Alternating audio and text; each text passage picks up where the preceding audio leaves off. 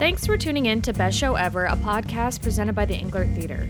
In today's episode, we're talking about sustainable farming with Ella Ostegard, an artist and employee at Wild Woods Farm. We'll be touching on what growing organically entails, what that work does for our community, and what it gives back to the farmers physically and spiritually. Let's get a word from one of our sponsors and then jump into the conversation.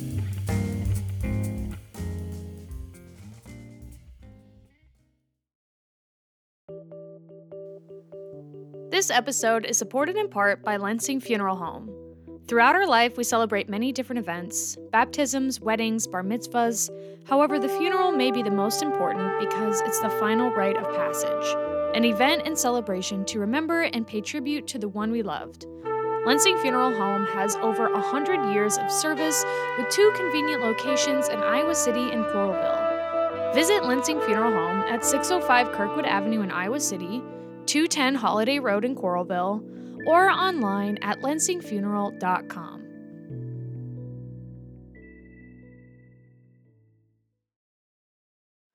Wildwoods Farm is a sustainable vegetable farm located a few miles north of Iowa City in rural Solon. Wildwoods is a community supported agriculture farm, CSA, offering subscription services for families in the area to receive weekly drop offs of fresh produce direct from the farm maximizing freshness and transparency. Our guest, Ella Ostegard, has been working her way up at Wildwoods Farm for several years now and has built a deep understanding of and appreciation for sustainable farming. Additionally, Ella is a multimedia artist whose work is informed by daily interactions with nature. It's Ella and Ellie. It's a perfect match. A perfect match for a perfect podcast.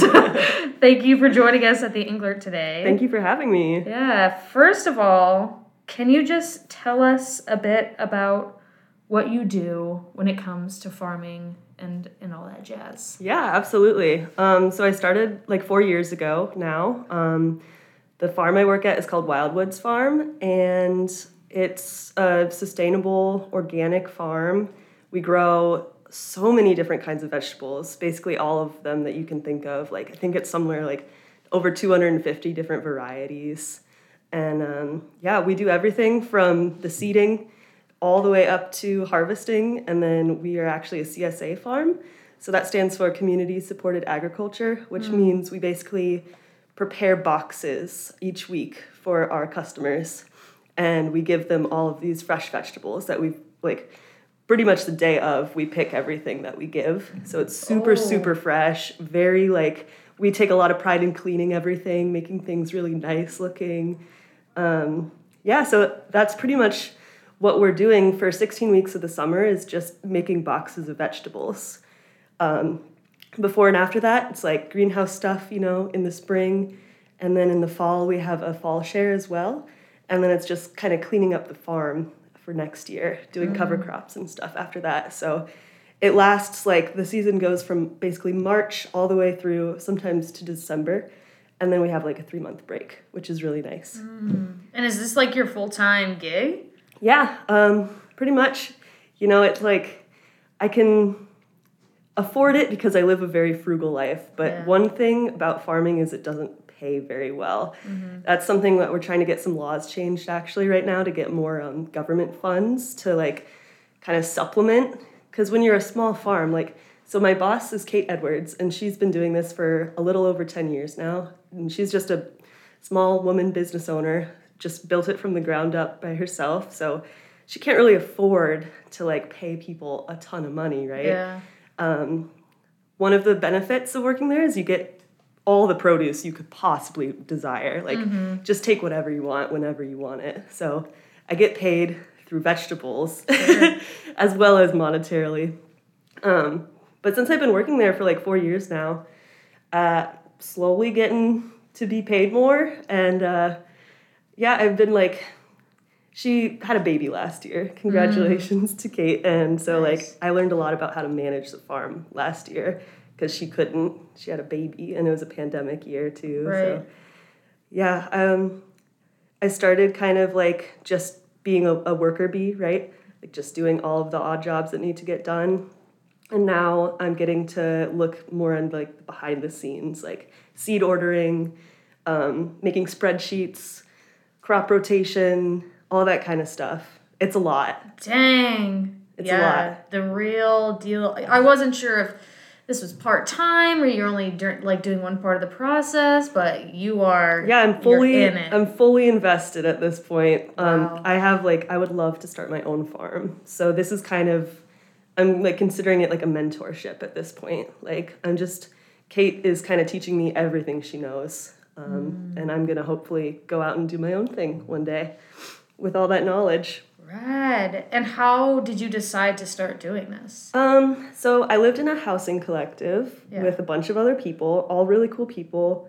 I had a roommate, and they would come home every day just covered in mud, just covered in mud. And I'm very outdoorsy, and You're I was jealous? jealous, so jealous. And so I asked them, I was like, "What are you doing? Like, what are you doing every day to get so muddy?" And they were like, "Oh, I work at um, this farm."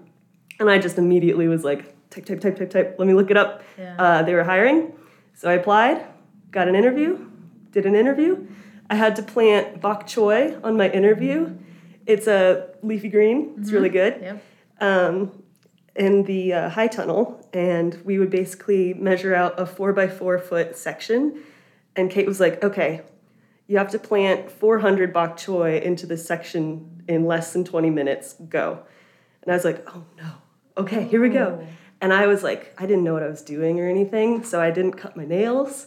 I had like kind of long nails, and I was like digging into this really hard clay soil, and I just broke every single nail. I was just, she came back after half an hour, and I still wasn't done. She was like, okay, um, next plot, just try and decrease your time by 10 minutes. So it's like a very high stakes job. Like you gotta be quick, you gotta get things done. Wow.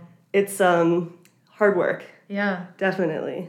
Yeah. I was wondering about what what your favorite parts of the whole thing is in a very like literal and physical sense. Um, clearly, you like being outdoors. Yes. Do you like the manual labor aspect? Does that give back to you? Yeah, yeah, it really does. I love to use my body and my hands. Um, I find that it helps me kind of ground myself and center myself if I'm being active. Like, I could never just sit at a desk job nine to five. That's just not my thing. Mm-hmm. I just would get too antsy. So, being able to like be active all day and also like that's my job, so I get paid for it. It's a really good trade off for me. And then I don't feel like I have to go to a gym Yeah. or anything because I'm Oh. lifting heavy things, you know, moving my body around. Like, it's perfect for me. And uh-huh. yeah, I love just being under the sun just every single day outside. There's so much to see every day. Like, every day is a new sunrise. Every day there's new plants sprouting. There's just always something new happening. And that's one of the things I love the most about it is it's always changing. Even though you like do the same things every year, right? It's not ever really the same, especially with climate change. Like we have to adapt as we go, Yeah. which is kind of cool. I like that I have a lot of independence in the job, and Kate kind of trusts me to make my own decisions. And um, that's super, super awesome. I really appreciate that. What does farming give to you in, on like a more abstract level, spiritually, mentally? Um, gives me a lot. I was thinking, you know, there was this book I listened to while I was on the farm. It's called Braiding Sweetgrass. Yes, Molly you- loves that yeah, book. She- actually, she, Molly- always talks about it. Yeah, Molly's the one who recommended it Gotta to me. read it. Yeah, so um, Braiding Sweetgrass, it's by Robin Kimmerer. Kimmerer, I don't know how to say her last name, but she's um, an indigenous scientist. So she literally braids like the folklore that comes from her indigenous background with her like scientific botanist brain. And she like meshes it all together and like she just tells all these uh, stories like have you heard of the Three Sisters or anything about that? Okay, so the Three Sisters is a Native American planting style. It um, consists of corn, beans, and squash. Those are like the three companion plants. They basically all help each other in some aspect or another. Like the um, corn grows first, and it has a nice sturdy stalk. So then the beans can vine up the stalk, and then the squash lays on the ground and creates um, kind of like a weed barrier. And if you plant them all together, Oh, and the beans also provide um, nitrogen into the si- soil, which the corn kind of like sucks out. And you can do like um, borders, different borders of herbs or flowers that also help with pests. And it's just uh, it's really cool to be able to see and know like how people have been farming for centuries and centuries before us. Because now we just grow corn and soybeans primarily mm-hmm. in rows. You know, a lot of tilling a lot of um, herbicides, pesticides, fertilizers, and we're really just not taking care of the land. So, like for me, being able to work on a farm, I get to really like put my morals first, right? Like I care about the environment, so I want to contribute to a farm that is being organic and is doing these practices that are actually conserving our soil um, and our earth for like mm. future generations to use. Mm. I think that's like what I get spiritually out of it is so much knowledge of like better practices that I can then share with people I know.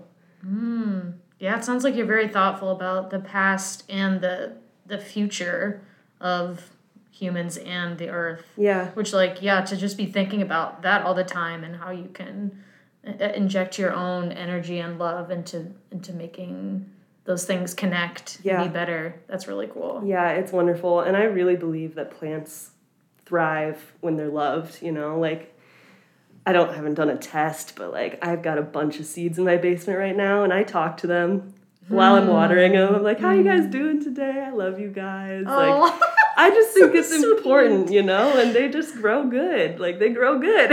Yeah. um, so as much as like light and water is important, so is like loving those plants, like because they're living, they're alive, they're providing us with a great benefit food. I mean, we need it to survive. Mm-hmm. Um, so, yeah, it's nice to be able to give back and tend to that kind of thing, like care for those plants that give us so much. Mm, like maternal. Yeah, it is. Oh my gosh, yeah. Like, I've. I write a lot of poetry while I'm out on the farm because it's so inspiring just to be outside and like it's kind of sexual in a way, but like mm. you put the plants in the ground, right? So you kind of have to like stick your fingers into the dirt and open it up, and then you put the plant in, the seed or the little seedling, and then you like cover it up. It's like it's in the womb, you know, growing. Mm-hmm. And then it kind of emerges into the light, like it's pushing through to the light, and then just like that sun beating down, like that's like very fatherly to me. This like sun just like on the plants and the earth like giving all the energy for it to suck up. It's like this cool kind of like parental thing I see going on. Oh, super interesting. Yeah. Cool. Um, can you talk a little bit more about the sustainable yes. organic aspect? What does that mean? And what does it provide, I guess? Yeah, so I think there's kind of three parts that go into sustainability in farming. There's like an economic factor, right? So, like, you have to be able to produce um, like enough profit to survive while still being sustainable. So, there's kind of that question how do we make money while also using practices that aren't going to harm our land? Because often they are more expensive and more labor intensive. Like, you can't just use big machinery, you know, to do all this stuff. We do a lot of stuff by hand. Um, so that's one factor. And then there's like the social factor, right? You have to provide a mutual benefit to the community. Um, so, like, I like CSAs because they're very transparent. We basically make a deal. You buy in, um, you pay uh, ahead of time, and then you basically trust that farmer to produce enough stuff for every week for you to like eat and your family to eat. Um, and we are very um, transparent about like how we grow things. We tell everyone like what kind of things we use. We do have to use some um, fertilizer and we use some organic uh, pesticides because you have to. But we're very transparent about all of that. So like it's hard for me now to just buy a pepper from the grocery store because I'm looking at it and I'm like, I don't know where you've been. I don't know what's happened to you. I don't know like who's handled you or like what went into the dirt around you. So, like, I just love that I know exactly who handled it, exactly how it was grown. That's a really important aspect to me, too. Um, and to be able to provide that to the community is super awesome. And then I guess the last one, the most important one would be like environmental, right? So, stewardship of natural systems and resources. Um, there's a lot of different things we do on the farm to like try to be as sustainable as possible. I'll just like list a few things off that Yeah. we do, and I can like kind of go into depth of them. Um, so like crop rotation is really important. You have a bunch of different families of crops. You've got like your roots, carrots, beets, turnips, radishes. You've got your greens. You've got your legumes, your beans and peas. You've got um, the nightshades, which is like eggplant, um, tomato, peppers, and you have like your brassicas, like um, broccoli, cauliflower, Brussels sprouts. Those things all take different nutrients out of soil, use it differently, so you can't plant the same thing in the same area every year. So we make sure we do crop rotations every year. That's super important. We do cover cropping over the winter. So you use cereal grains like wheat, barley, rye. Those uh, provide a lot of nutrient back into the soil. So that's an important thing that you do. And it also can um, help with like root structure underground to prevent erosion. Um, diversity is a big one. Uh, we grow, like I said, so many different things. That's really beneficial for the whole biome, like animals, insects, everything benefits when it's not just one thing. A big problem with the corn is that it's very susceptible to pests because it's all basically the exact same plant. Like it's just clones. Mm-hmm. They've produced a corn that makes a good harvest. However, the drawback is that that corn is now really susceptible. If a pest gets into it, it'll get into everything because it's all the same. If you have diversity, um, different pests will eat one thing but not another, and you can kind of control it a lot better. Um, composting, we compost a lot. That's a good way to take your excess waste and put it right back into the ground. Uh, tilling, we try to do like as minimal tilling as possible because when you till, you kind of stir the dirt and leave those nutrients to be blown away in the wind or washed away by water. So, thinking ahead, you have to think okay, where do we need to till? How much do we need to till? And how do we do it with as least damage to the ground as possible? So, you just really have to like be conscious about what you're doing. Um, pest management, like I said, we do use some pesticides. They are all organic. Um, other than that, though, we can use uh, actually other plants to deter pests. Like nasturtium is an edible flower, and it's really good at um, deterring pests. It's also beautiful, and you can eat it. Tight. I know. so like things like that. There's um compan- companion plants. So like for example, tomatoes and basil do really well together, and maybe basil fends off a tomato pest. Things like that. You can just think about what will benefit the other plants and um, how to use that to your advantage instead of adding more uh, chemicals. Just use the plants themselves, right? uh, water usage. So we do like irrigation, drip irrigation, which is pretty pretty sustainable. Like you've got these long tubes basically with little slits cut into them and it just drips the water out. And we're very careful not to leave those on too long. Like we have times set for when each field needs to be irrigated. That's something that'll be harder as climate changes more because we're going to have drier summers and we're going to have to do more irrigation because there won't be as much rain. Um, the very last one I could really think of is just health benefits in general. Um, if you're eating good food, you're just gonna be a better person, I think. Yeah. and like when people get into the CSA, they're really likely to stay in it because it's so good, you know. And like if more people can just do that, then I mean, it's just starting the ball rolling, right, towards more organic, sustainable farming. Mm-hmm. If we make that what people want, like if we show people want to have this, then it'll happen more. And I think it already is kind of happening more. So just like spreading the word about it is really helpful too. Just you have to start somewhere. And there's like perfection. Like you shouldn't be trying to get an A in sustainability, right? Like just mm. do what you can. And that's mm. still better than doing nothing at all. And then as you kind of learn and grow, you can do more, implement more and more things. So it doesn't have to, I think it feels kind of scary sometimes like, oh my God, I have to compost everything, I have to recycle, I have to do all this and that, buy, buy organic, but like just try to start somewhere, you know? Yeah. It's like, we're not perfect on the farm, we could do better. Um, one area I wish we could do better in is plastic waste. Um, because of FDA regulations, we have to use a lot of plastic to keep things um, like from getting bacteria and stuff on them in the coolers. It's just mm-hmm. like a thing we have to do. I'd love to kind of figure out a solution to that. I don't know if it would be like biodegradable, kind of like compostable plastic or what, but like there's always room to improve. Mm-hmm. But you have to start somewhere. I like that. I've always thought that way about being a vegetarian.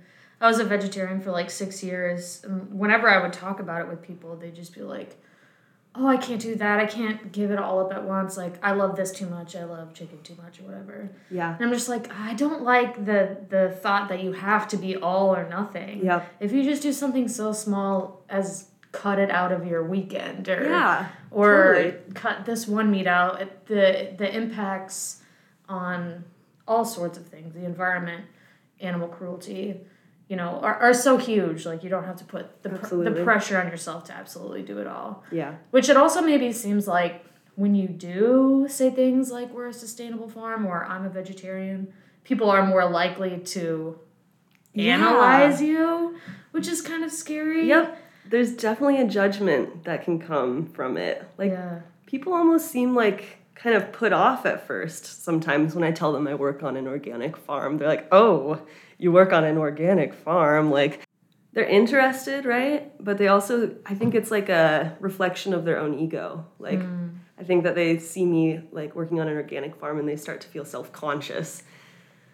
If that makes Yes. sense. Yes. But I'm like super open to like, oh my god, I could talk about this for hours, honestly. To and anyone mention farming, and I will just like start blabbering on and on. yeah. Like it's so fun to share that kind of knowledge, and I don't want anyone to feel scared of it because it's not scary. It's not hard.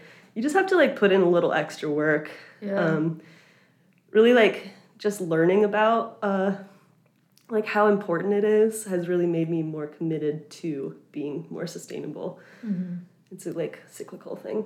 Yeah, I do. I do think that there's a, I guess, stigma or perception of, like when you see something's organic and you're just like, oh, it's more expensive, or mm-hmm. you know, whatever. If if you don't know much about it, Yeah. which is like, unfortunately, yeah, you are gonna have to be the one to put in the work mm-hmm. to learn more about it because it's not. Mm-hmm. Like our government is No, they're not out here being like organic farming, eat healthy. Absolutely not. You have to be. They're like eat meat. Yes. you have to take it into your own hands. You Yeah. can't wait for someone to pass a law. Like, okay, on the farm, we are actually lucky enough to have some say in Iowa legislature at least. Like, Kate's already done some work, really good work, passing different laws for organic farming.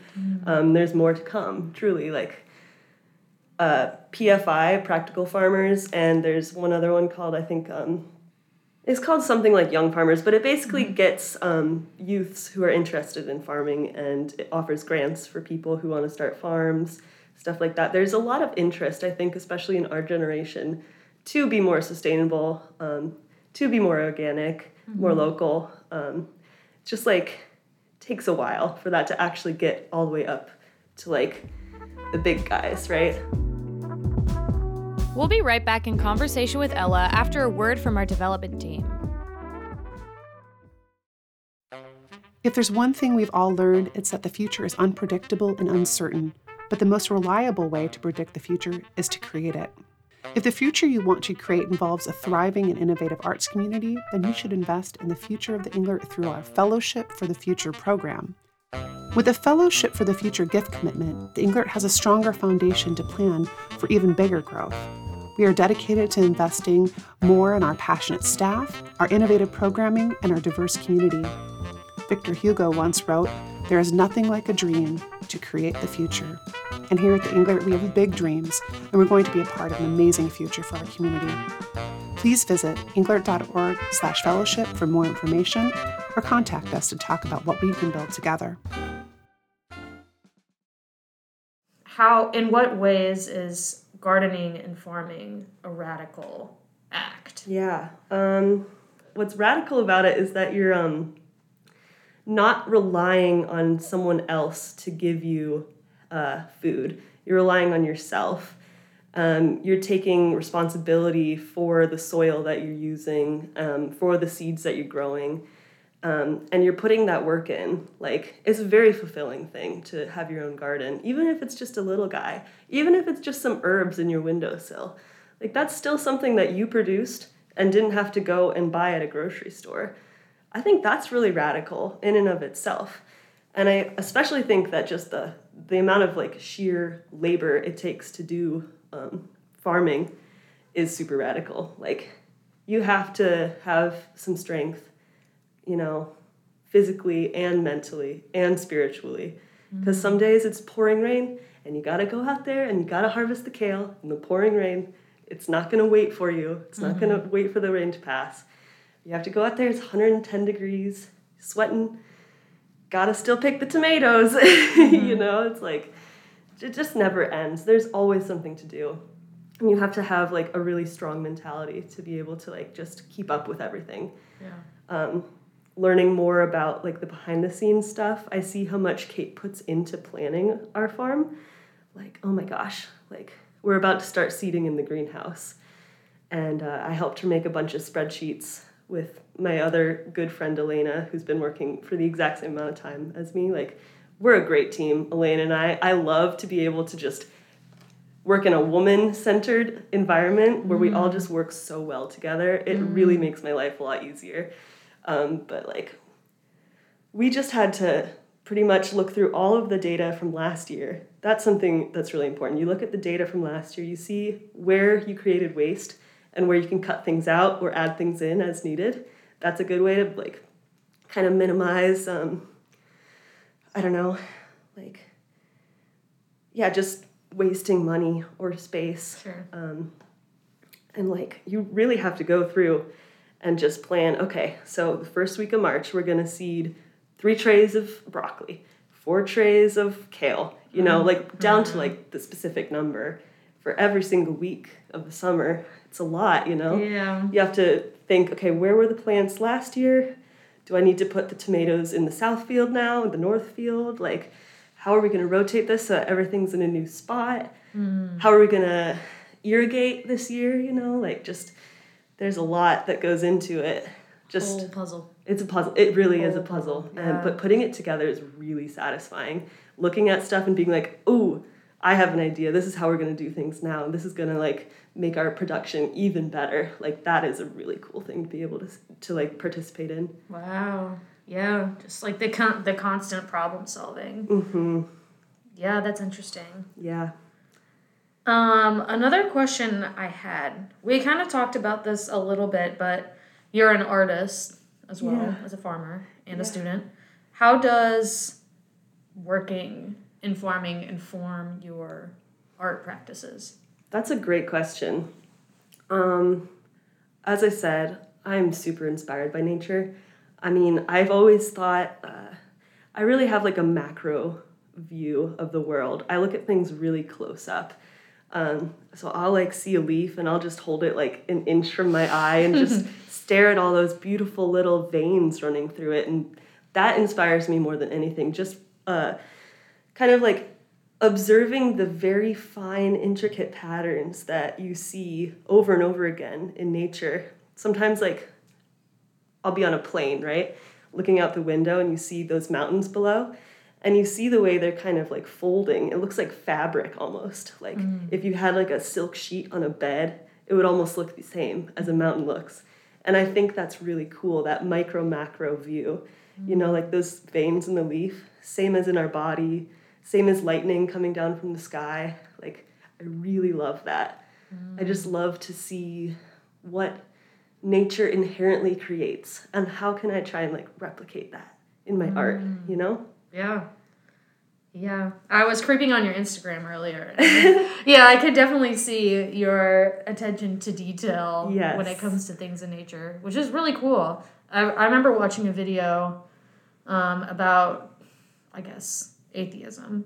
Um, but which I mean, everyone has something else that they connect to spiritually, but this person was talking about like connecting with nature. And yeah, they were just like holding up a leaf and they're like, look at this. Look at this. This is amazing. The way this feeds into this and feeds this and it makes this shape and like Yeah. the patterns. Um, Yeah. Is that something? Yeah, Fibonacci. That Absolutely. weirdness. So cool. It's very interesting. that golden ratio. right. Oh my gosh. You could spend your whole life just being Yeah. amazed by. I mean, like, I would say nature is my muse and Mm. nature is my religion because I wasn't born, I didn't go to church ever. I've maybe been like a, I count on one hand, you know. Mm-hmm. I'm open to anything and I've studied a lot of different religions, but nothing's ever stuck, you know. I just Mm-hmm. can't like commit myself to believing in just one thing. I like to pick and choose what I like, but if there's one thing I really believe in, it's the cycle of nature. Like Mm. things will grow and then they will die and then they will decay and they will be put right back into the earth. And that I believe in. I don't really know what happens after we die, like if our spirit lives on or not. But like in my idea of the world, we all just get returned back into the soil and maybe I'll come back as like a tree. Mm-hmm. And then I'll get to see what it's like to be a tree for a while. Mm-hmm. Maybe I'll kind of calcify into a rock underground, be dug up like a hundred years later, you know? Like, I believe in that. Mm. I might not be me anymore, but I'm like, the, the molecules that make me up make up everything else too. Mm. So I'm just going to be returned back into all of it. Wow. Somehow we got to reincarnation. I know. I I love don't that. know. That's what I love about having these conversations. It's like, yeah, you never know where you're gonna go. Okay, well, for our last question, we're gonna shift gears a bit, okay. and I'm gonna ask you about your favorite live event in Iowa City. It could be music. Yeah. You're a musician. Gosh, okay, so you sent me this ahead of time, and that was actually the question I struggled the most with, right? Yeah, it always is. Yep. I've lived here my whole life. You know, Yeah. I'm 23 now, so I've got 23 years of Iowa City. How am I supposed to choose one thing out of all of that, right? and yeah, like you said, like I played saxophone in a band for like four years. So I played at Gabe's and Yacht Club, Joe's Place, like all the time. And something I loved about that was, and I'm sure you can relate, you just see so many different musicians come through, right? People you'd never heard of before. See so many great bands, meet so many fantastic people, and I just couldn't. I can't. I can't choose. but I was But thinking. you must. I was thinking about it, and I realized. Um, I guess it's not like one show, but it's kind of like a place that existed in Iowa City. Do you remember the Garden Club? Yes. The. Garden Club, Yeah. man. Yeah. That's my favorite Iowa City thing Yeah. because it was so free. Like mm-hmm. you could have an art gallery up there, you could have a, a music show up there, you could put up a play up there, mm-hmm. anything you want. Mm-hmm. I loved that space, and I would love another space like that in Iowa City that is just like a free, open, creative space to host whoever the heck wants to come in and do something with the space. I remember my friend Serena, she did like a in I don't know if you'd call it like an installation or an exhibition or something, but I was just standing in the corner for part of it, painting a banana red, as there's like a million other things going on around me. Yeah. And then at some point, I just smashed that banana against the wall and started smearing it all over the wall as, again, like all sorts of other things are happening. And at the end of it, uh, we went out onto the roof and we had like one of those big birthday cakes you can get from Hy-Vee. Yeah. And Serena and I, we just fought with this cake. We just took huge handfuls of this cake and just started chucking them at each other. Yeah. And people like, we they like kind of crawled out the window and followed us, like the audience, out onto the roof. So it was like so much fun. Yeah. Just I would love more of that. You know, Yes. out of the box, Yes. just free expression, creativity. At its peak. Yeah. I feel like we saw a little bit of that again with the Black Liberation Space, which hopefully there'll be Yeah. more with that. But yeah, just talking recently, I met so many of my best friends now at the Garden Club. Me too. It was very community oriented, very free, Yes. very um I would almost say queer, like Absolutely, yeah. just absolutely open for exploration, mm-hmm. which is to the credit of like Serena and Molly Yeah. and everyone who was making it a safe space. And yeah. Yes, we're oh my gosh. I'm so happy that we like lived in the time that Me what that had the garden club. Me too. Even though it was a short time. It was too short, Too short. but it was a beautiful little thing that existed. Yeah. And I'm really grateful that I got to be a part of it. Same. Yeah, Yeah. maybe one day One there'll day. be something new. I mean, there are so many powerful forces of people in this city, you know? Mm-hmm. You just got to get the right people together at the right time. Yep. And like anything's possible. it's true. Hell yeah. Okay, well we'll end on that note. Okay. Thanks so much. Thank you so much. for coming in. It was really nice to talk to you.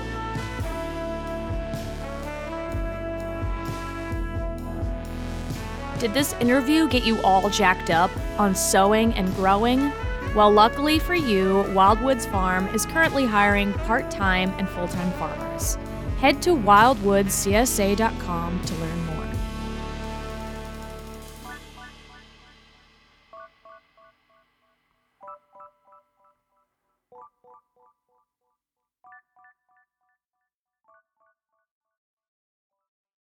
Support for this podcast comes from Friends of the Englert and Fellowship for the Future members.